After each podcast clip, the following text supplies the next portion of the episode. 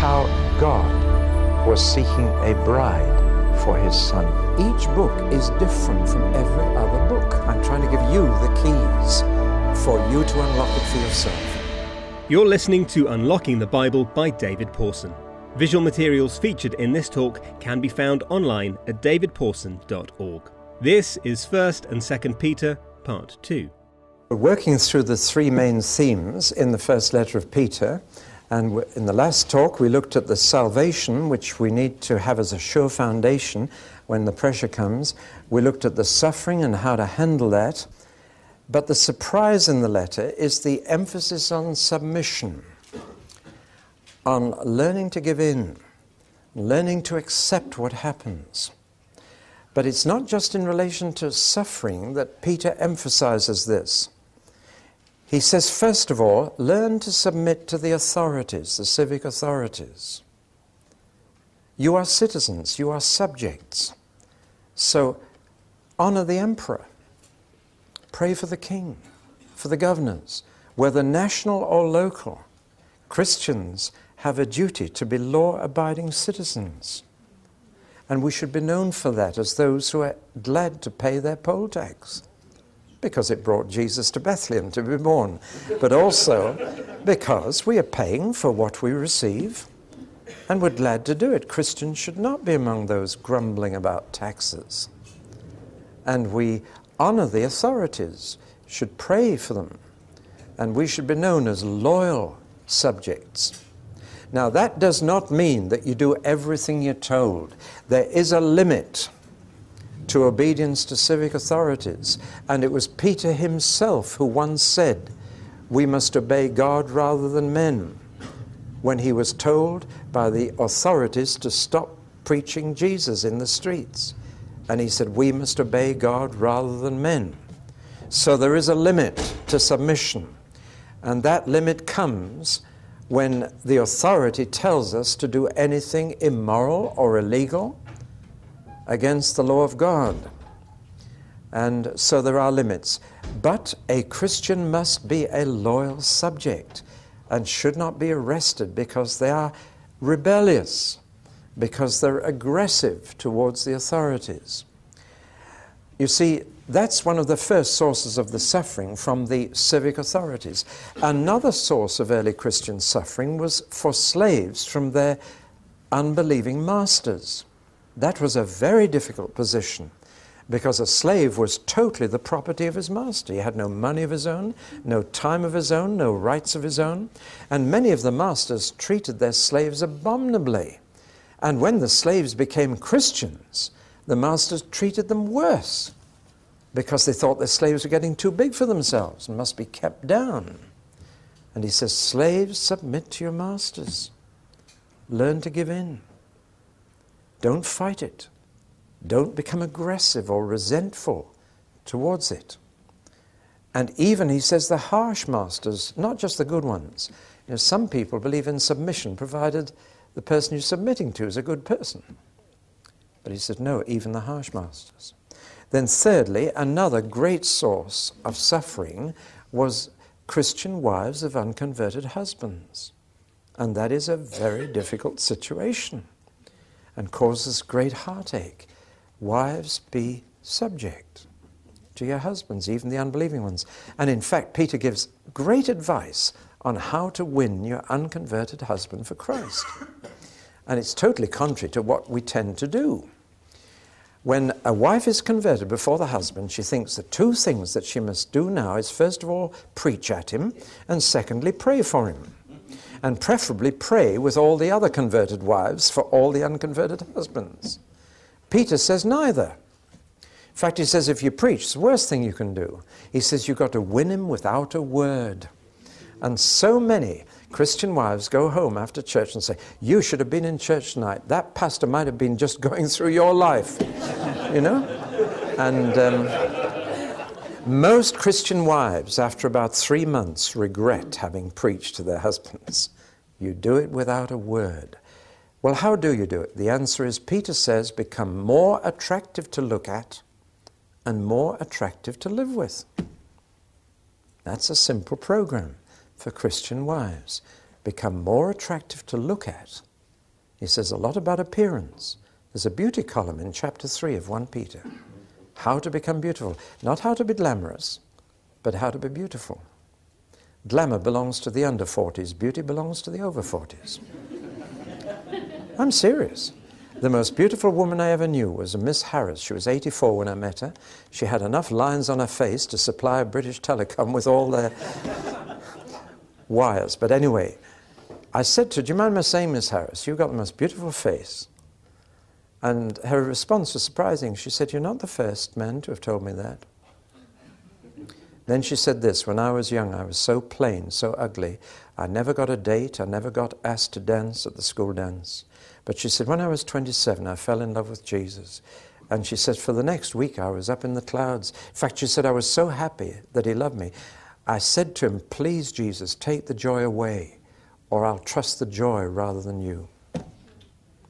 I've had so many Christians pray that God would take the depression away. She was the only one I've ever known take the joy away. But she said, You know, you get to be like the people you love. She said, That's how I got this face. I'll never forget that. Dear Miss Harris, she'd got the beauty secret from 1 Peter chapter 3. See, that means the older you get, the more beautiful you can get. Good news? Right. You may leave your glamour behind, but what's glamour? Well, now, he says, become more attractive to look at and more attractive to live with. And your husband will say, I got a better wife from Jesus. But you know what many husbands say? Jesus ran off with my wife. It doesn't belong to me anymore. And it's very important that wives learn to go with, with their husbands. But far too many women go to coffee mornings and Bible studies and they become spiritual racehorses while their husband is still at the starting post. And he feels less and less the head of the house. Can I just throw a bit of practical advice in?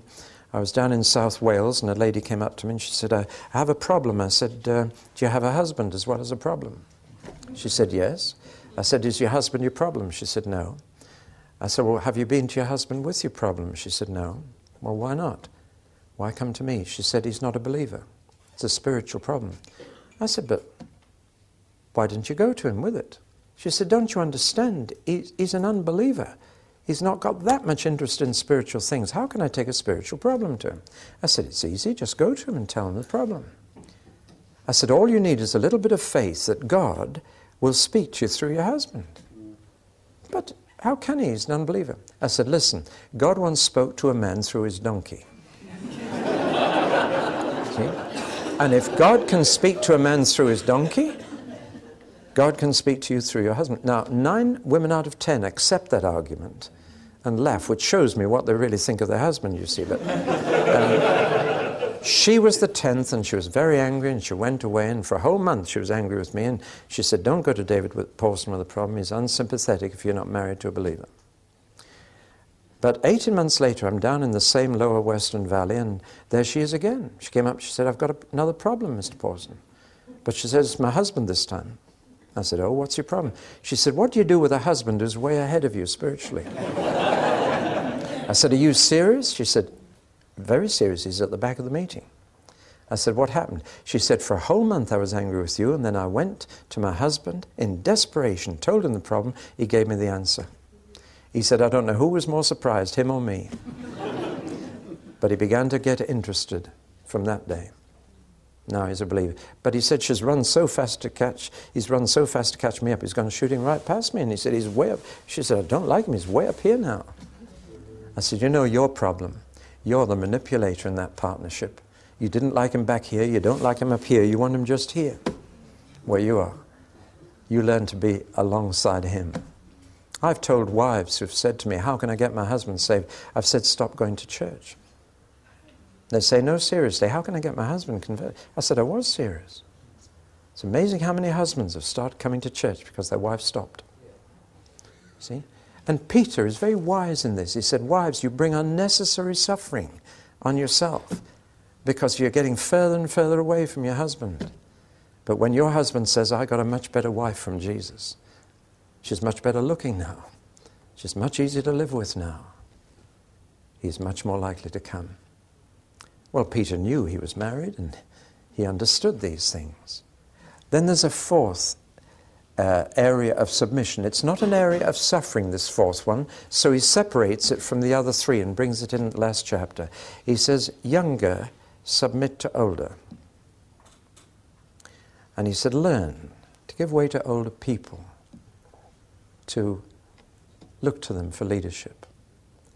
You see, one of the punishments of Israel in the, the prophet Isaiah had to announce was that because they wouldn't go God's way, they would be ruled by women and exploited by youth. What a sentence. It's not irrelevant to our situation either. Ruled by women and exploited by youth. Whereas in normal godly society, older men are looked to. And Peter says, You younger men, respect the elders. Now, in all this, he's not saying blind submission. And where blind submission is demanded by human authorities, that's going to set up real tension. But it's an attitude. And what Peter's saying is in all these areas of life, develop the attitude of not fighting back, of not retaliating, of not being aggressive, of not asserting yourself or your rights. Because that's a whole attitude which will mean that when the suffering comes, you won't be able to handle it. So get ready now. I once said to a dear saint who I've always looked up to, he's elderly now and living on the south coast. I said, Bob, I don't think I could ever face the lions for Jesus. And you know, as an older man, he said a wise thing. He said to me, David, if you are faithful in the little battles now, he will give you the grace when the big crunch comes. That was wise. I've never forgotten what he said because uh, he's an elder. And I looked to him, and it was wise advice. So develop this attitude, have this foundation, develop this attitude, and when this comes, you'll be able to handle it. Now, there's just one problem with 1 Peter. There's a very obscure passage which has I'm told, 314 different interpretations. now, I better mention it because if you read it through, you'll understand all the epistle except this bit. And it says something. Well, I've got a whole chapter in my book on hell on it, so you can read that chapter for an exposition of this little bit. But it says something about Jesus being put to death in the body and made alive in the spirit, in which he went and preached to those who were disobedient in the days of Noah's flood. And then a few verses later, he says, This is why the gospel was preached even to those who were dead, that they might be saved in their spirit. And I'm afraid, on the basis of this passage, liberal preachers have based their doctrine of a second chance of the gospel after death, which every other scripture says is impossible. Death seals our fate. There's a great gulf fixed beyond death. But here, apparently, Jesus did preach. And I find that the trouble with the, all the many interpretations is that people are trying to get round the simplest, plainest meaning of it because it, it is an awkward passage to fit in with the general teaching of the scripture that death is the end of your opportunity of salvation. And yet, if you take it at its face value, and I always start by taking Scripture in its simplest, plainest sense, and only changing that if it really is difficult. And in its simplest, plainest sense, it says that between his death and resurrection, Jesus was active, conscious, and actually communicating with others who were also fully conscious and communicating with him.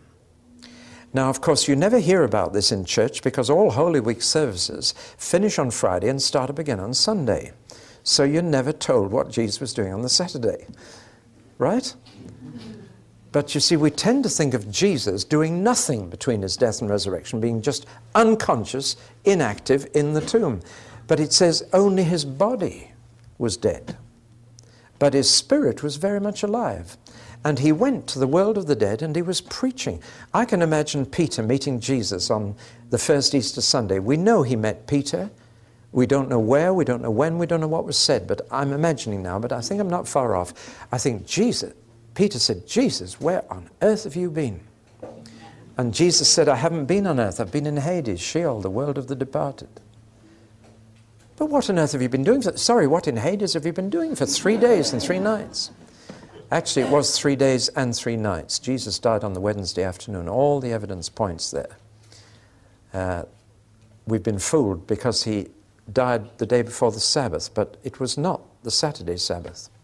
John's Gospel says, now that Sabbath was a special high Sabbath, and the Passover began with the Sabbath. And in the year AD 29, which is almost certainly the year Jesus died, the 15th of Nisan, the first day of the Passover, was on a Thursday and was the Sabbath. And the Wednesday would be the 14th, the eve of the Passover. Well, that's just my theory, but it fits all the evidence better than all the other theories. Doesn't matter really what day Jesus died on, he died for you. That's the important thing. But he said it would be three days and three nights, and you cannot fit that in between Friday afternoon and Sunday morning. But if he died at three o'clock on the Wednesday, and he rose between 6 p.m. and midnight on the Saturday, every bit of the gospel evidence fits.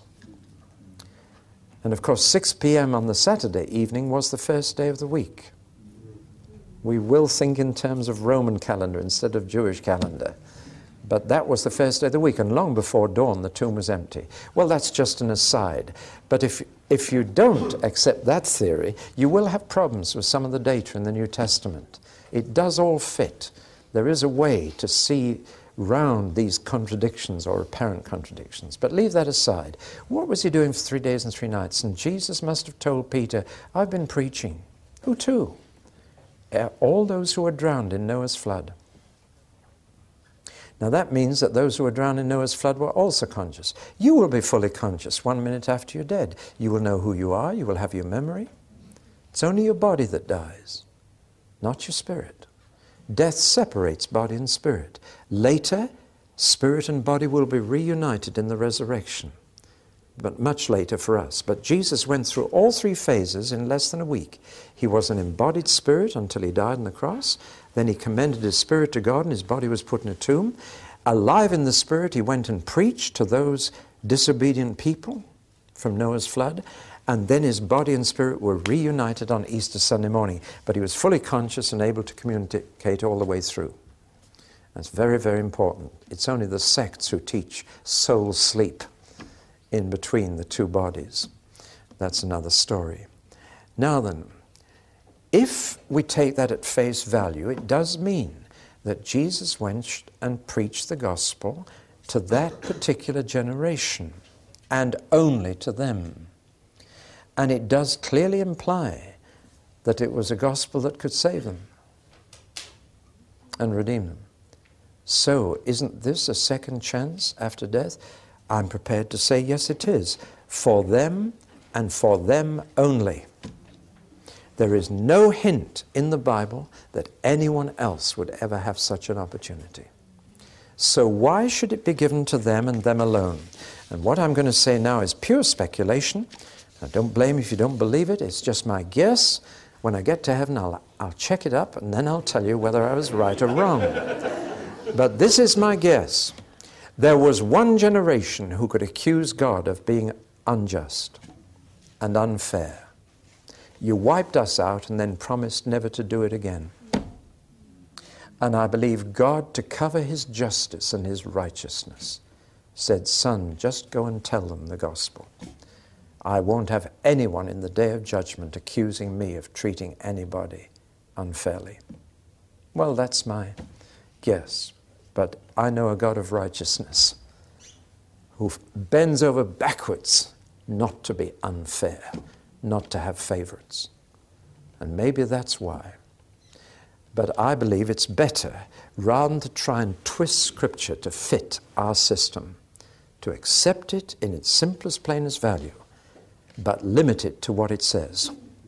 And there is no ground here for a second chance for anyone else what Alfred Lord Tennyson, whose centenary we celebrate this year, called the larger hope. The hope that we'll all get a chance after death. That's universalism, and that's not taught in the scripture. Well, that's 1 Peter.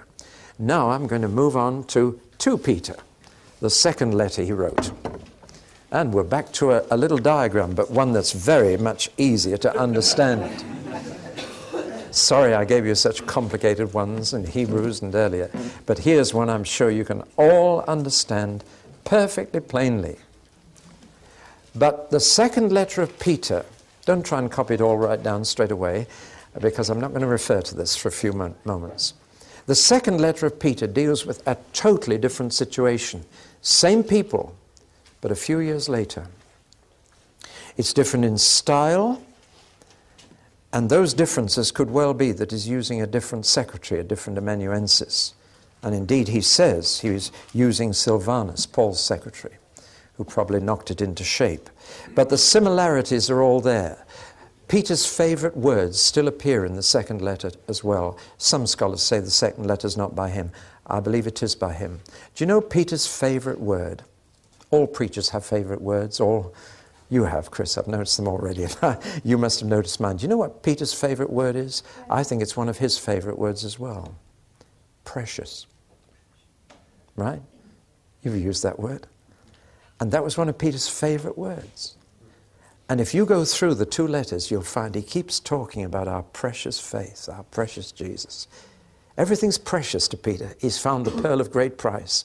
And he loves using that word, precious, precious. It's, it's the word you use of something or someone that's so valuable to you. My most precious possession. See? Precious.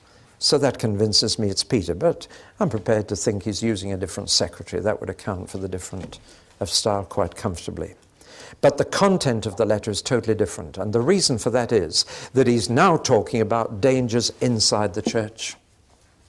There are two kinds of pressure we face the pressures from outside the church and the pressures from inside.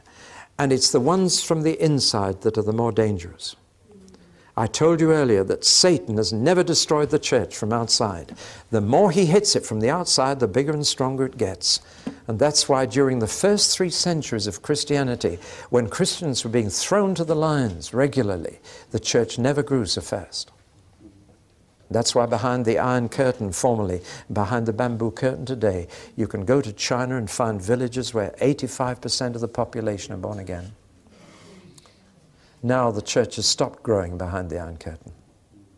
Since the Iron Curtain came down, it's tragic. It was with pastors in East Germany, they said it was far easier to build a church before the Iron Curtain came down. Now all our folk are going materialistic like the West, and church attendance is declining. So, were you glad when the Iron Curtain came down? It's a mixed blessing.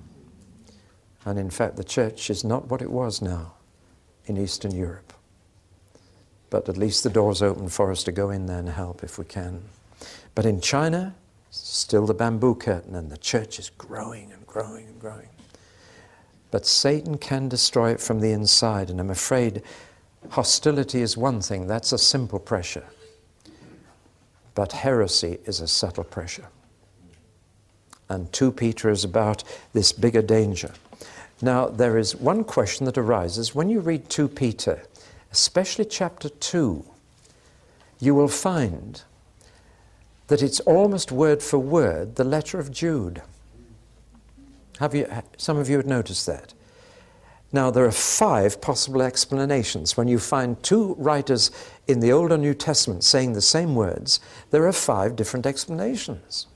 It's not a problem. It's, the problem is which of the answers to choose. For example, Micah and Isaiah. Have you ever noticed that there's one section in Isaiah 2 and Micah 4, or is it the other way around? Behold, in the latter days the mountain of the Lord, and they shall beat their swords into plowshares and their spears into pruning hooks. Word for word.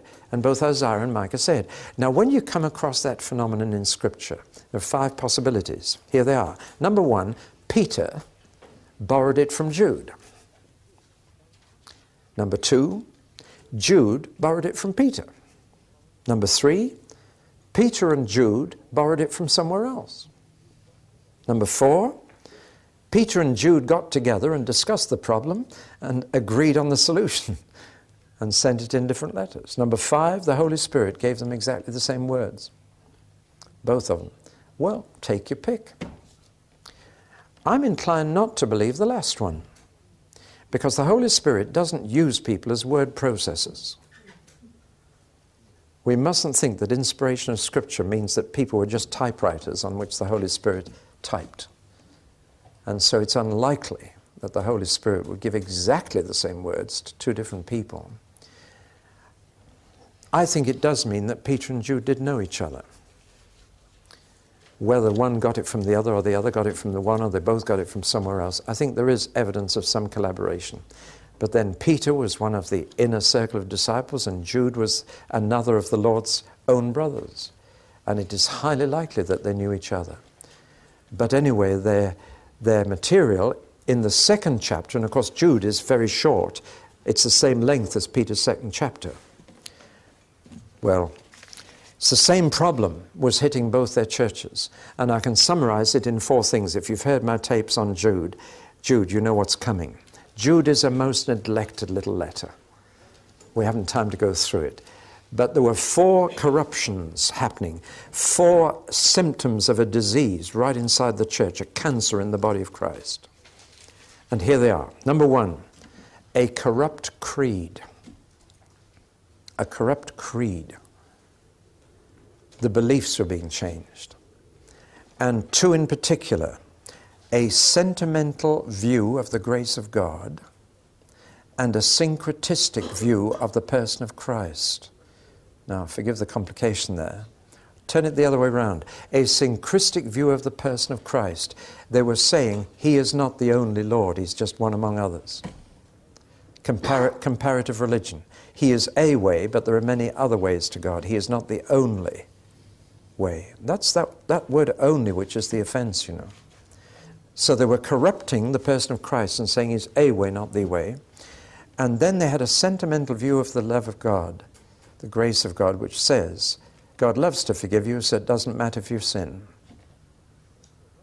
Now you can imagine what that would do. A corrupt creed means, secondly, a corrupt conduct. What you believe affects your behavior. And invariably, when you change Christian faith, you introduced immorality into the church. And I'm afraid immorality was getting into the churches that Peter and Jude were writing to. See, if it doesn't really matter how you live, now that you've got your ticket to heaven and that God loves to forgive you, so He'll go on forgiving you no matter what you do, that is sheer sentiment. It's being preached widely. But of course, it means that Christians go on sinning, take advantage of God's mercy and it leads to immorality. But when conduct has been corrupted, the next thing that is corrupted is character. And there's a description of the effects of all this on the character of people. And they become more animal than human, operate by base instincts. They become greedy and lustful and their character changes. They are no longer reliable. They're like clouds driven by the wind, waves of the sea. All these descriptions are there. It's vivid of weak character. And the fourth thing that gets corrupted is conversation. The church gets filled with grumblers and complainers and people rebelling against leadership and all the kind of unrest that you can get in a fellowship. Now, both 2 Peter and Jude go through this. The corrupt creed, a change of belief, a corrupt conduct that follows from it, immorality, a corrupt character that weakens people's character and personality, and a corrupt conversation that issues from that weak character, so that you get a general unrest and a grumbling and a complaining and talking against leadership. Now, all that's devastating. And I'm sure as I go through it, you recognize that this is happening in many churches. And both 2 Peter and Jude fought this thing hard. They saw that it would finish off the church and it wouldn't need suffering from outside. The thing would have collapsed from within. And a church like that under persecution will not stand. Now, 2 Peter follows exactly the same kind of pattern as 1 Peter, which convinces me again. It's in, from the same author. There is a section on salvation, then a section on the danger, and then a drawing out of the implications and how to be ready to cope. And this diagram sums up the first part of 2 Peter, the section on our salvation. It's a lovely, uh, simple picture. Um, here is the household of faith, built on the foundation of faith. There are some steps of faith up to the front door, which are not in 2 Peter, but are in Peter's sermon in Acts, so I've just put them in. First step, repent. Second step, be baptized. Third step, receive the Holy Spirit. No more steps up to the front door than that. And all three are steps of faith. Again, get my book, The Normal Christian Birth, for spelling that out. So now we have entered the household of God, the household based on faith, by taking these steps. But now there's a staircase inside. And he says, To your faith add virtue, to your virtue, knowledge, to your knowledge, self control, to your self control, patience, to your patience, godliness, to your godliness, brotherly kindness, and to brotherly kindness, love. And in climbing that staircase, you are building up your hope. He's talking about a grand entrance into glory, about making your calling and election sure. If you want to make your calling and election sure, you can't do it at the bottom of the staircase. You do it by climbing up those stairs. That's how you make it sure by reaching the upper room of love, which is where the church should be living.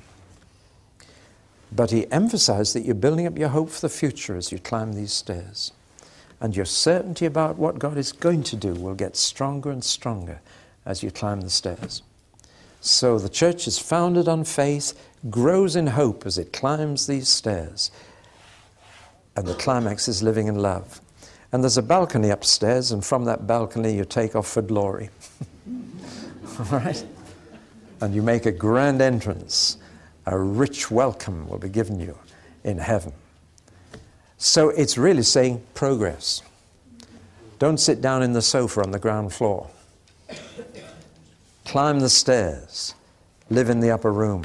Get up there as quickly as you can. In other words, the answer to heresy is maturity. People down here are vulnerable to false teaching on the ground floor. The higher you go, the more you're living up here, then the less you are vulnerable to heresy and false teaching. But if you listen to false teaching, you'll find yourself going out a back door and slipping down a slippery slope and falling. And he says some pretty severe things about this. He says, it would be better for you never to have known the way of righteousness. Better for you never to have entered than to fall. And he has some pretty crude remarks about a dog going back to lick its own vomit. You've seen a dog do that? He said, That's what you're doing. You came from sin, you're going back to it. You're like a dog going and licking up its sick. Or you're like a pig that's going back to wallow in the mud after you've bathed it and washed it. Vivid. But take those words seriously. It's better never to have known than to fall away. To fall from grace would be better if you'd never heard about grace. Better for someone who's never heard than someone who has and goes back to their own sick and their own mud. And that happens through false teaching, which erodes the foundation of faith. So, uh, alas, there are some people who come in the right way and go straight across and out the back door and slip. Or at some later stage do that. And there are those who climb the stairs, get stronger in hope, and reach the room of love and take off for glory. These go back under the wrath and judgment of God. These enjoy the sunshine of His grace and favor. That's quite a message, isn't it? Then the final chapter in 2 Peter takes this whole notion of hope for the future. One of the pressures inside the church that they were having were people who say, all this talk about the second coming and all this talk about, you know, Jesus coming back. Well, where is he? And already in the first century, people were saying, well, where is he? And if they said it then, how much more people can throw it at us today? 2,000 years, and he's still not back. See? And scoffing is a very difficult thing to handle when people make fun of your faith, isn't it? And Peter, in the third chapter of his second letter, says, These scoffers, they say, Where is the promise of his coming? All things are just as they were at the beginning, nothing's changed. And I'm afraid people say to us, Christianity's been in the world 2,000 years, and look at it. Nothing's any better, nothing's changed.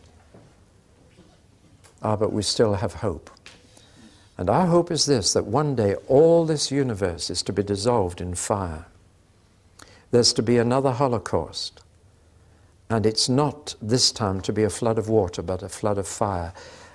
I just imagine not that it would be a nuclear war, but that God would just release all the energy in every atom. He packed the energy into the atom. All he'd need to do would be to unlock it. The whole thing goes up in smoke.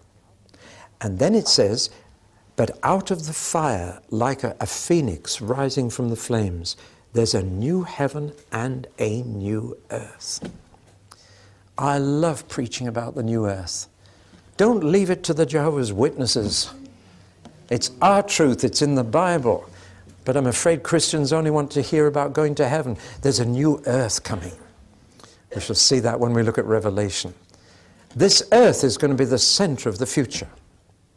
A new earth, a new planet on which we'll live. We're the only ones who know this. Everybody's panicking about the ozone layer and the polluted oceans and the dying forests.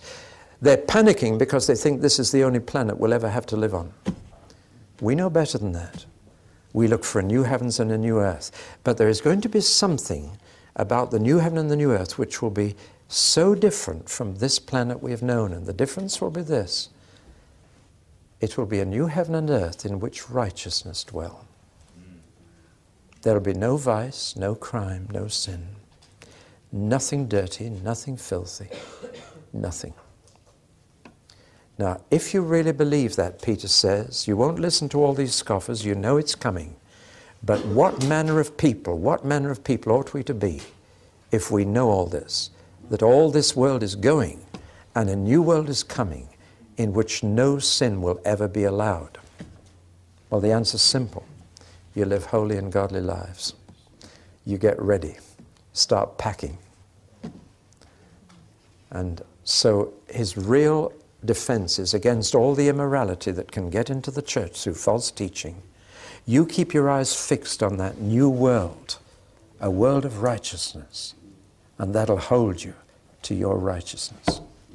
Keep you living right, because you know that if you don't, you won't be part of that new world. So live up here in faith, hope, and love, and get ready for glory. When you hear the sound of the trumpet, you'll have your first free flight to the Holy Land. what a meeting! That's the word on my grandfather's tombstone in Newcastle. Three words from an old Methodist hymn. There is his name, David Ledger Pawson, and underneath, what a meeting! If you don't like noisy worship, don't be around.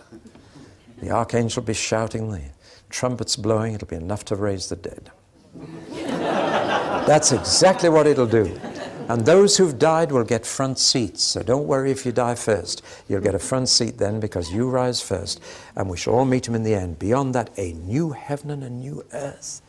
Peter says, keep your hope fixed on that. And you will live the way that you will need to live to be part of that new world. You won't listen to this rubbish. You won't get caught up in it and tainted by it. You'll keep yourself unspotted even from the apostate church. Never mind the world and you'll go for it. Well, thank you, Peter, for those two letters. They're going to hold us. At the moment, there's more pressure inside the church for heresy than outside in this country, so 2 Peter is more relevant at the moment. But there will come a day fairly soon when 1 Peter will be the letter that will hold us to faith, hope, and love. Amen. You have been listening to David Pawson's Unlocking the Bible. Visual materials featured in this talk and other free resources like this can be found online at davidpawson.org.